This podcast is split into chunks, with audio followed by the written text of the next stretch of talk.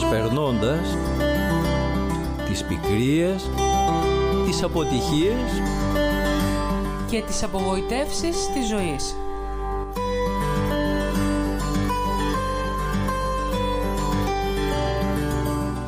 Την εκπομπή επιμελήθηκε και παρουσιάζει ο πατήρ Τιμόθεος Κοντογιάννης.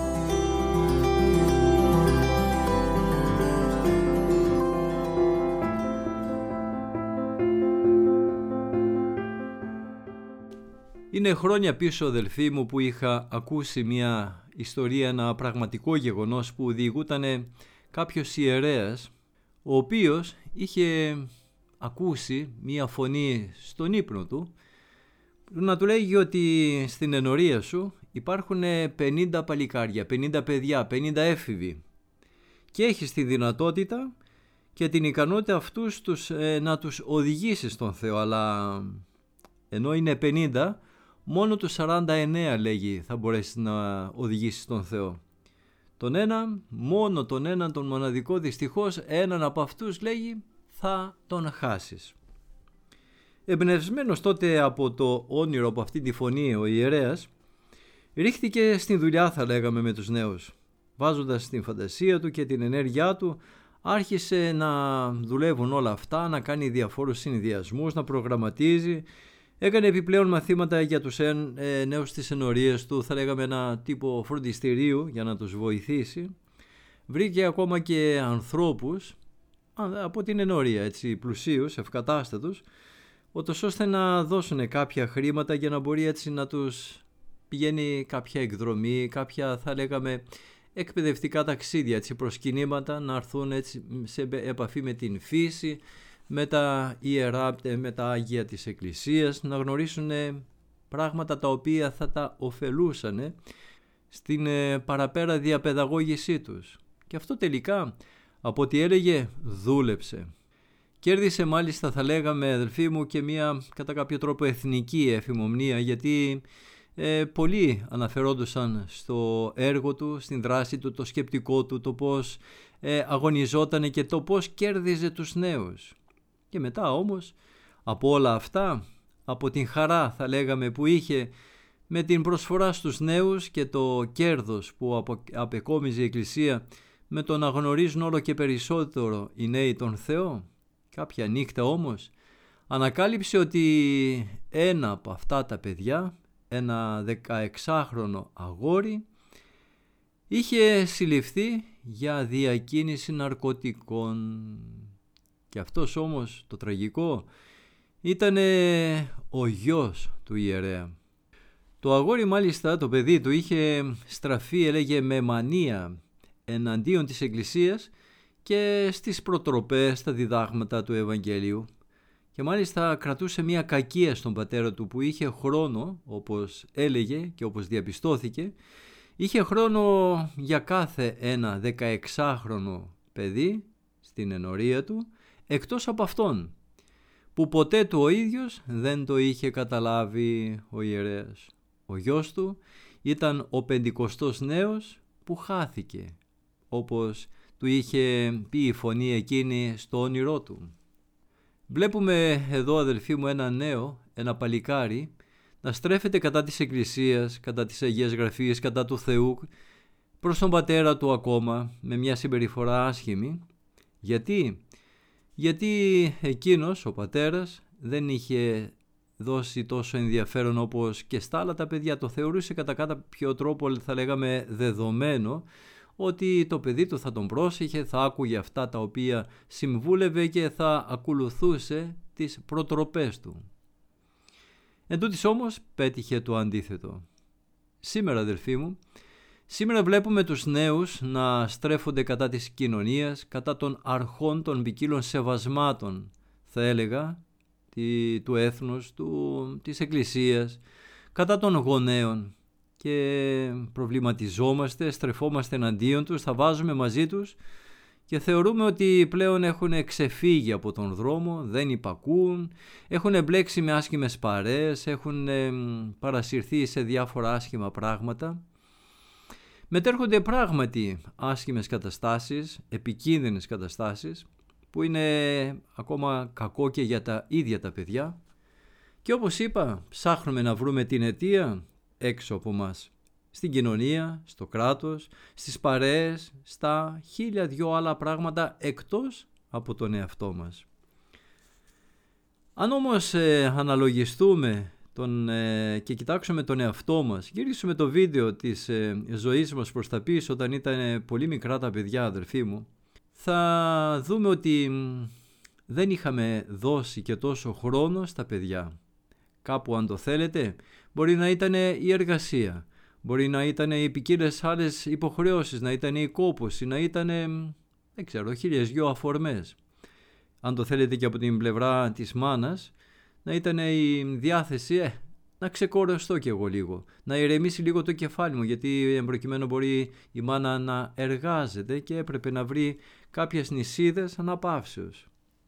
Και θα δούμε ότι επειδή βλέπαμε το παιδί να ηρεμεί με το να το παρκάρουμε, σχολέστε με την έκφραση μπροστά σε ένα τάμπλετ, σε έναν υπολογιστή, να του βάλουμε από μικρό παιδί, από την κούνια του, για να μην διαμαρτύρεται, να μην κλαίει, να του βάλουμε εκεί να βλέπει διάφορες εικόνες, τα διάφορα DVD, χίλια δυο πράγματα τα οποία βάζουμε από μικρά, ξαναλέω, από βρέφη δυστυχώς στα παιδιά για να χαίρονται που βλέπουμε μικρά παιδιά να κρατούν το κινητό στο χέρι τους και να το επεξεργάζονται και, και χίλια δυο και κάπου μικρά μικρά να μπορούν και να χειρίζονται διάφορα πράγματα.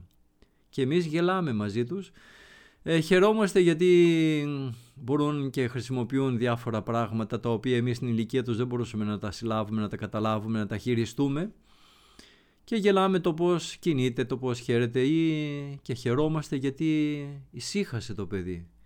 Γιατί αν το θέλετε κάπου, συγχωρέστε με, μπορεί και να βαριόμαστε να κάνουμε αυτό το κράτημα του παιδιού στην αγκαλιά μας, να πάρουμε το παιδί στην αγκαλιά, που ίσως θεωρηθεί ότι κακομαθαίνουμε το παιδί. Ναι, όταν μεγαλώνει το παιδί, ναι, αρχίζει και κακομαθαίνει.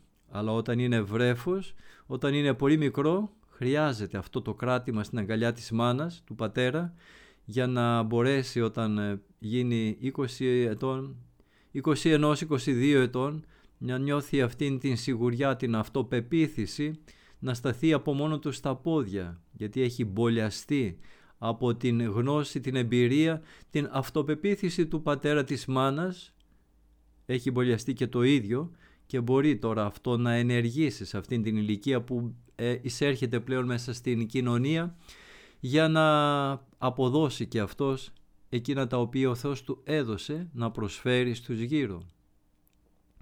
Έτσι λοιπόν παρότι είμαστε ήσυχοι, ήρεμοι και δεν ασχολούμαστε με τα παιδιά, δυστυχώς δεν ασχολούμαστε με τα παιδιά, δεν βρίσκουμε χρόνο, δεν έχουμε διάθεση. Θα πιάσουμε και εμείς το κινητό από την άλλη πλευρά, θα καθίσουμε στον καναπέ να βλέπουμε τηλεόραση, έχουμε βάλει και το παιδί να βλέπει ένα DVD και ήρεμα όλα μέσα στο σπίτι, τι ωραία, τι, τι, μια χαρά είναι όλα τα πάντα.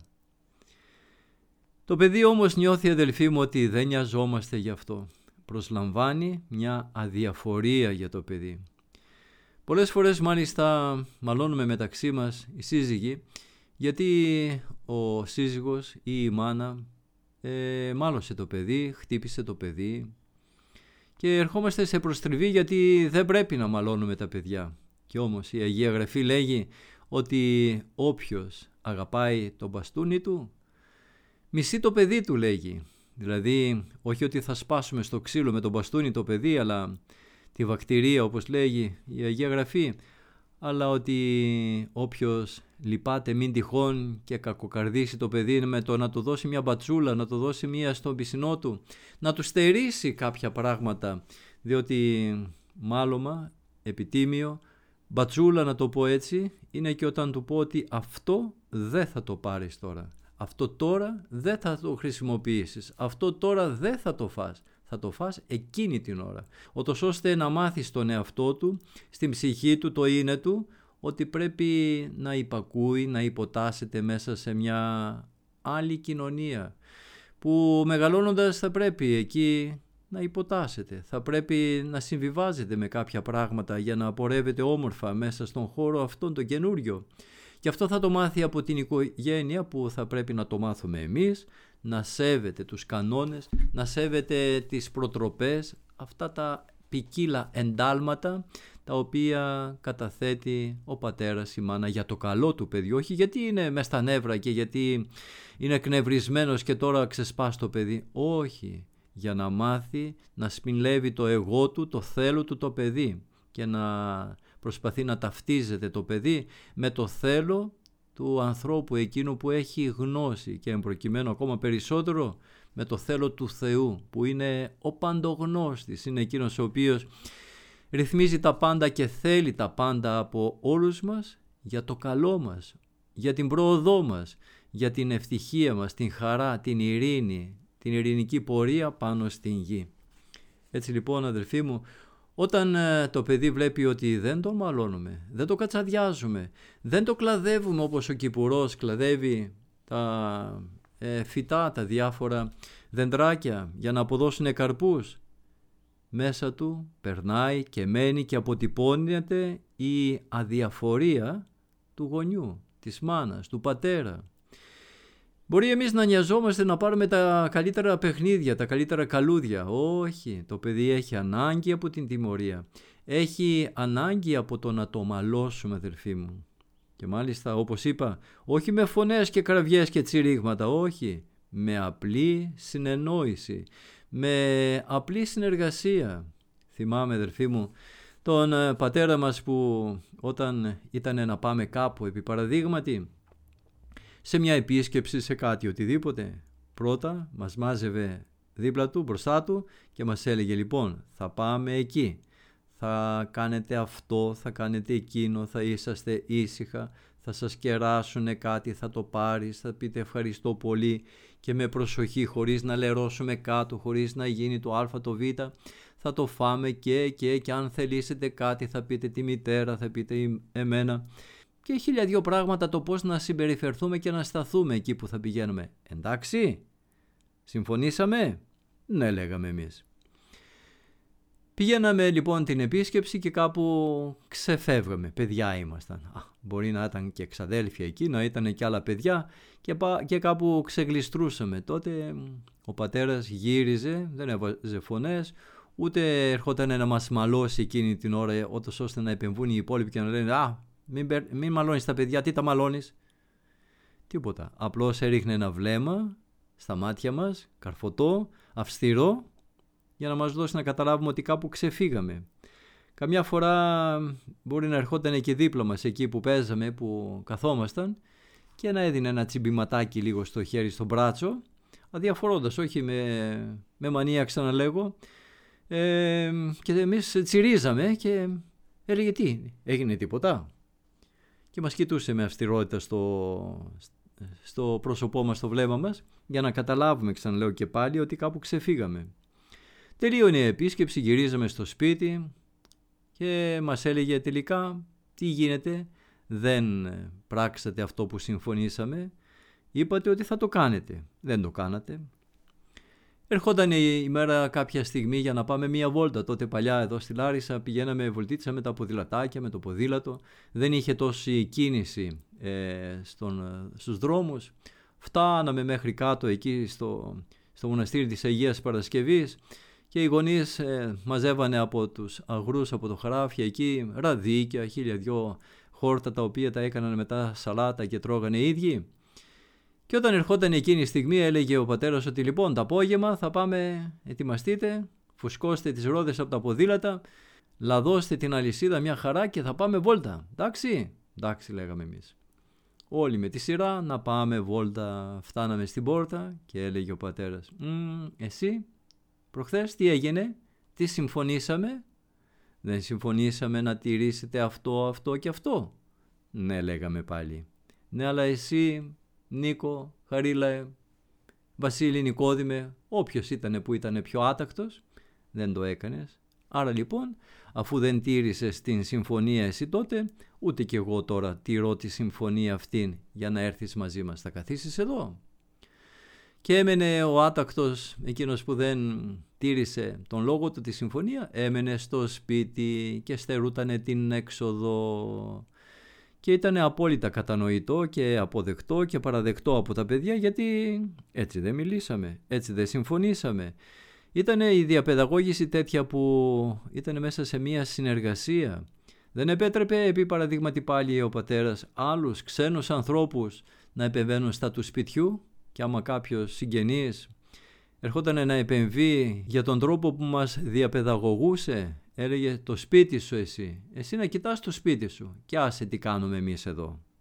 Και νιώθαμε μια σιγουριά στον πατέρα. Νιώθαμε ότι εκείνος νοιαζόταν για μας. Νοιαζόταν για το σπιτικό του, νοιαζόταν για την οικογένειά μας.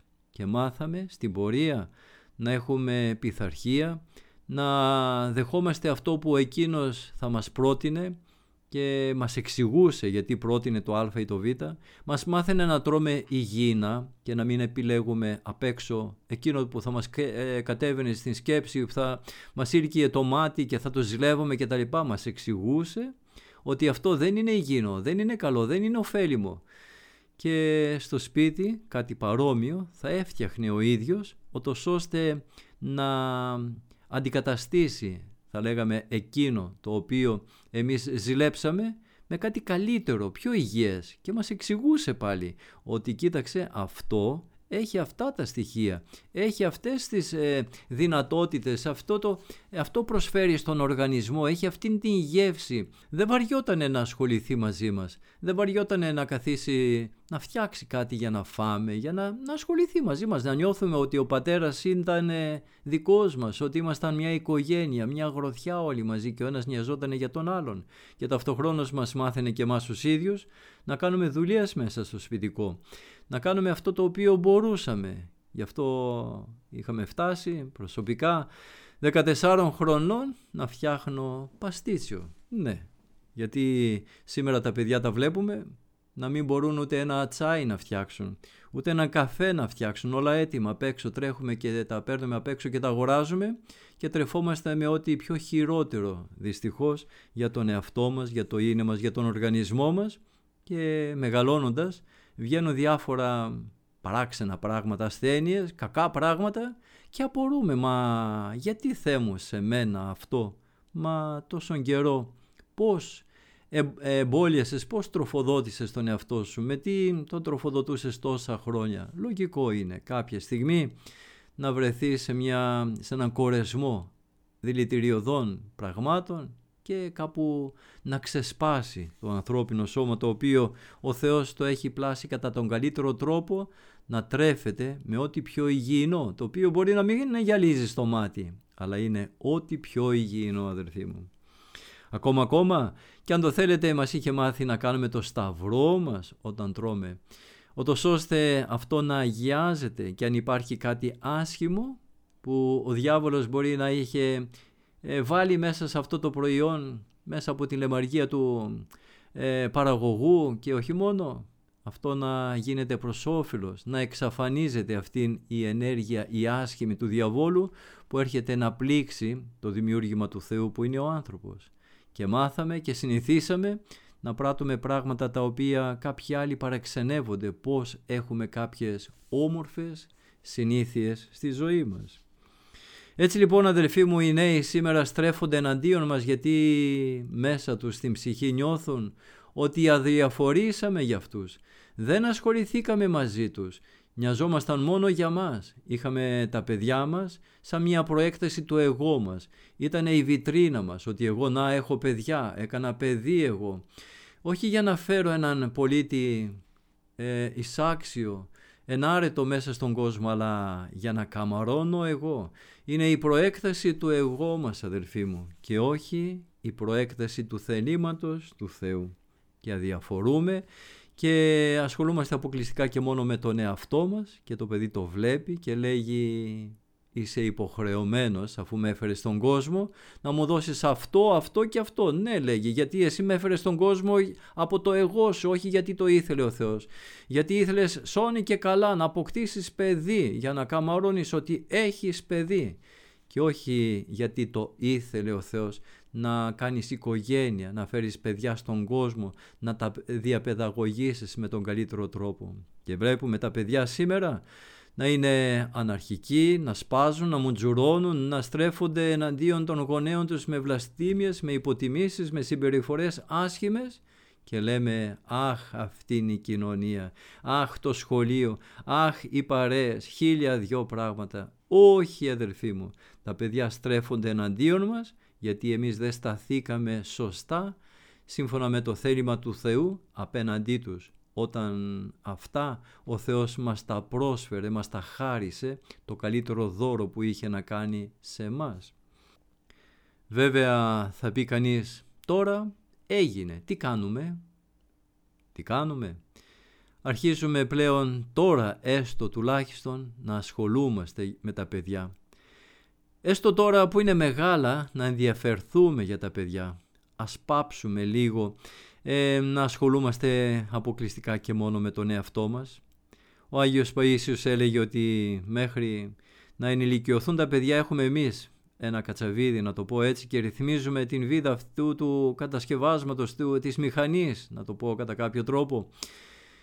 Από εκεί και πέρα αναλαμβάνει την ρύθμιση ο Θεός και για να το αναλάβει όμως πρέπει να του το αναφέρουμε, πρέπει να του το χαρίσουμε, να του το δώσουμε, να του το προσφέρουμε για να μπορέσει έτσι να επεμβεί στο δώρο το οποίο εκείνος μας έδωσε, να μπορέσει έτσι να ρεγουλάρει την ψυχή του παιδιού, τον χαρακτήρα του παιδιού. Εμείς με υπομονή, με δάκρυα, γονατιστεί διαρκώς να θυμίζουμε στον Θεό αυτό το οποίο εμείς δυστυχώς από αμέλεια, από φιλαυτία προσωπική αμελήσαμε όταν ήμασταν νεότεροι και δεν προσφέραμε στο παιδί να το προσφέρει εκείνος.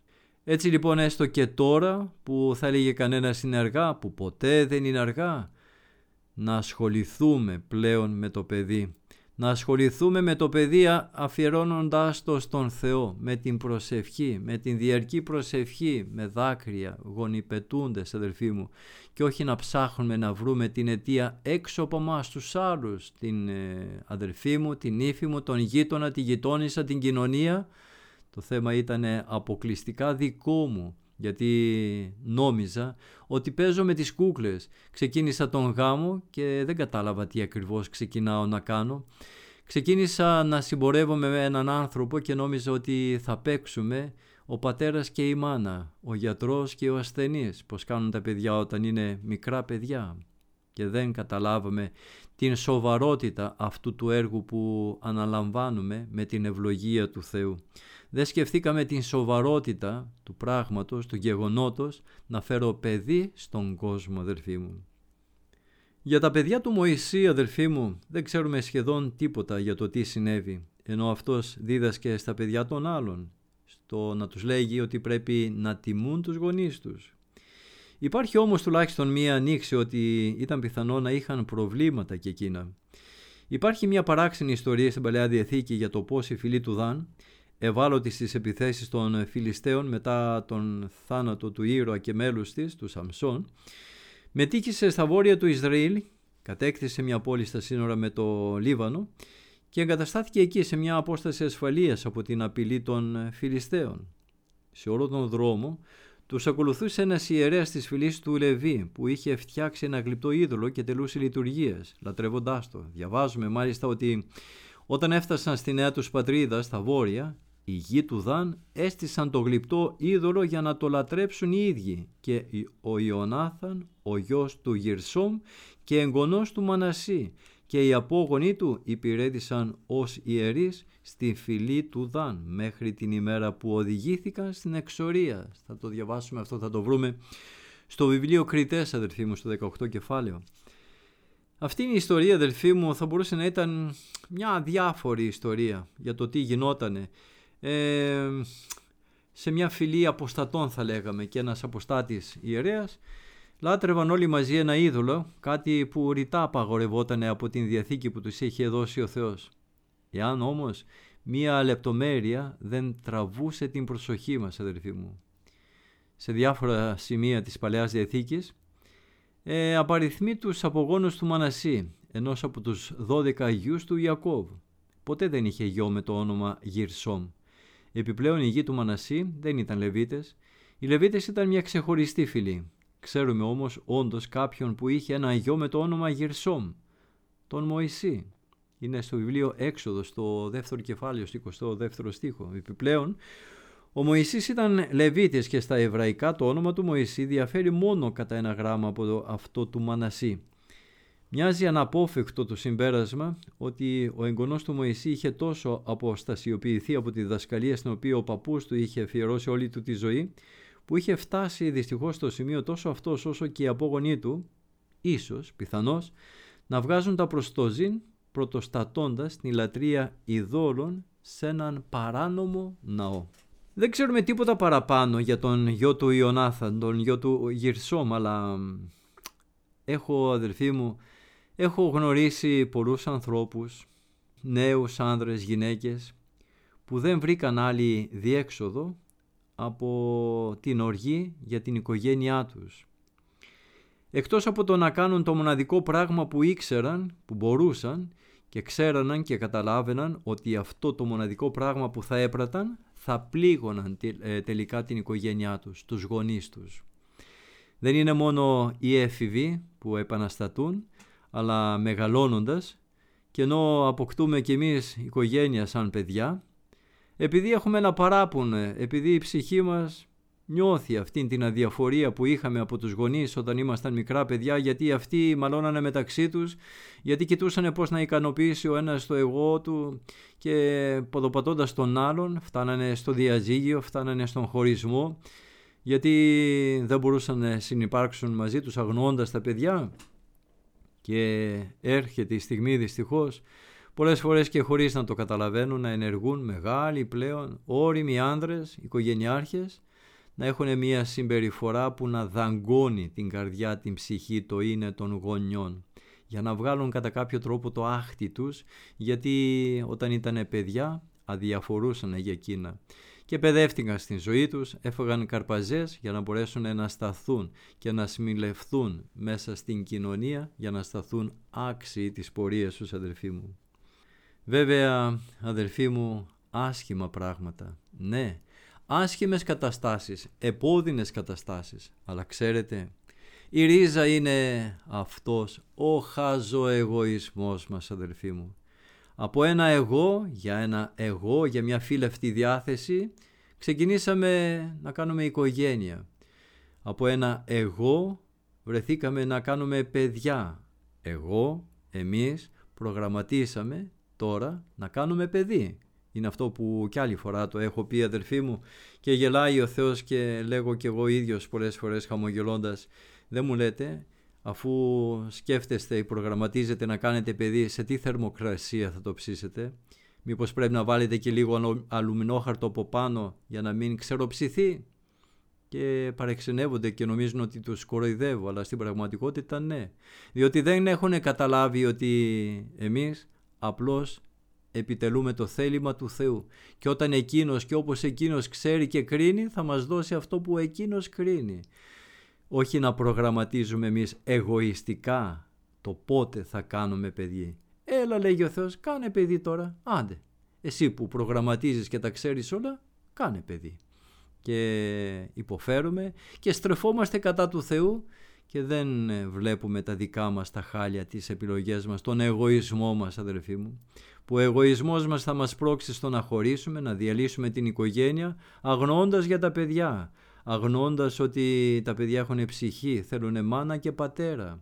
Και νοιαζόμαστε γι' αυτά. Και θα τα πάρουμε τα καλύτερα καλούδια και θα τα πάμε και ταξίδια και θα τα γυρίσουμε από εδώ και από εκεί για να τους δείξουμε ότι εμείς νοιαζόμαστε γι' αυτά. Δεν θέλουν υλικά αγαθά τα παιδιά, θέλουν ψυχή, θέλουν ενδιαφέρον ψυχικό αδελφοί μου, θέλουν ένα ενδιαφέρον, μια προσφορά, μια θυσία του εγώ του γονιού για χάρη του παιδιού.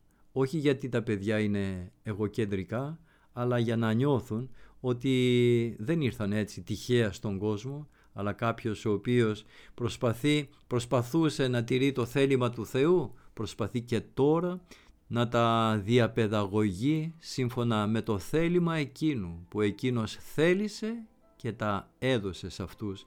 Θέλησε και ήρθανε στον κόσμο. Ναι αδελφοί μου, μην ψάχνουμε να βρούμε την αιτία όλων αυτών των κακών της σημερινής εποχής έξω από μας. Είναι στον εαυτό μας.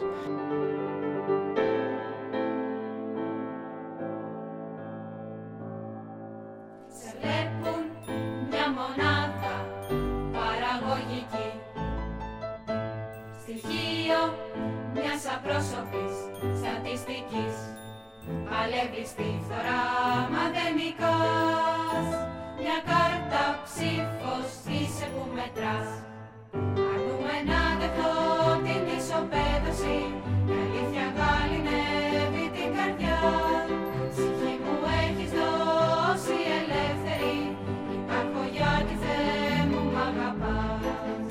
Η ελπίς μου ο πατήρο, καταφυγή η σκέπη τα Πνεύμα και όργιο θείο η Εκκλησιά που σωτηρία μυστικά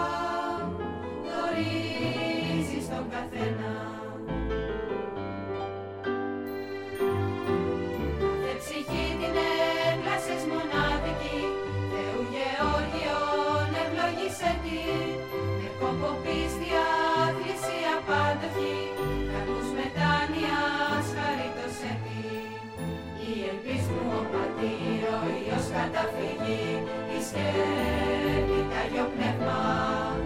Και όργιο θείο η Εκκλησιά που σωτηρία μυστικά γνωρίζει στον καθένα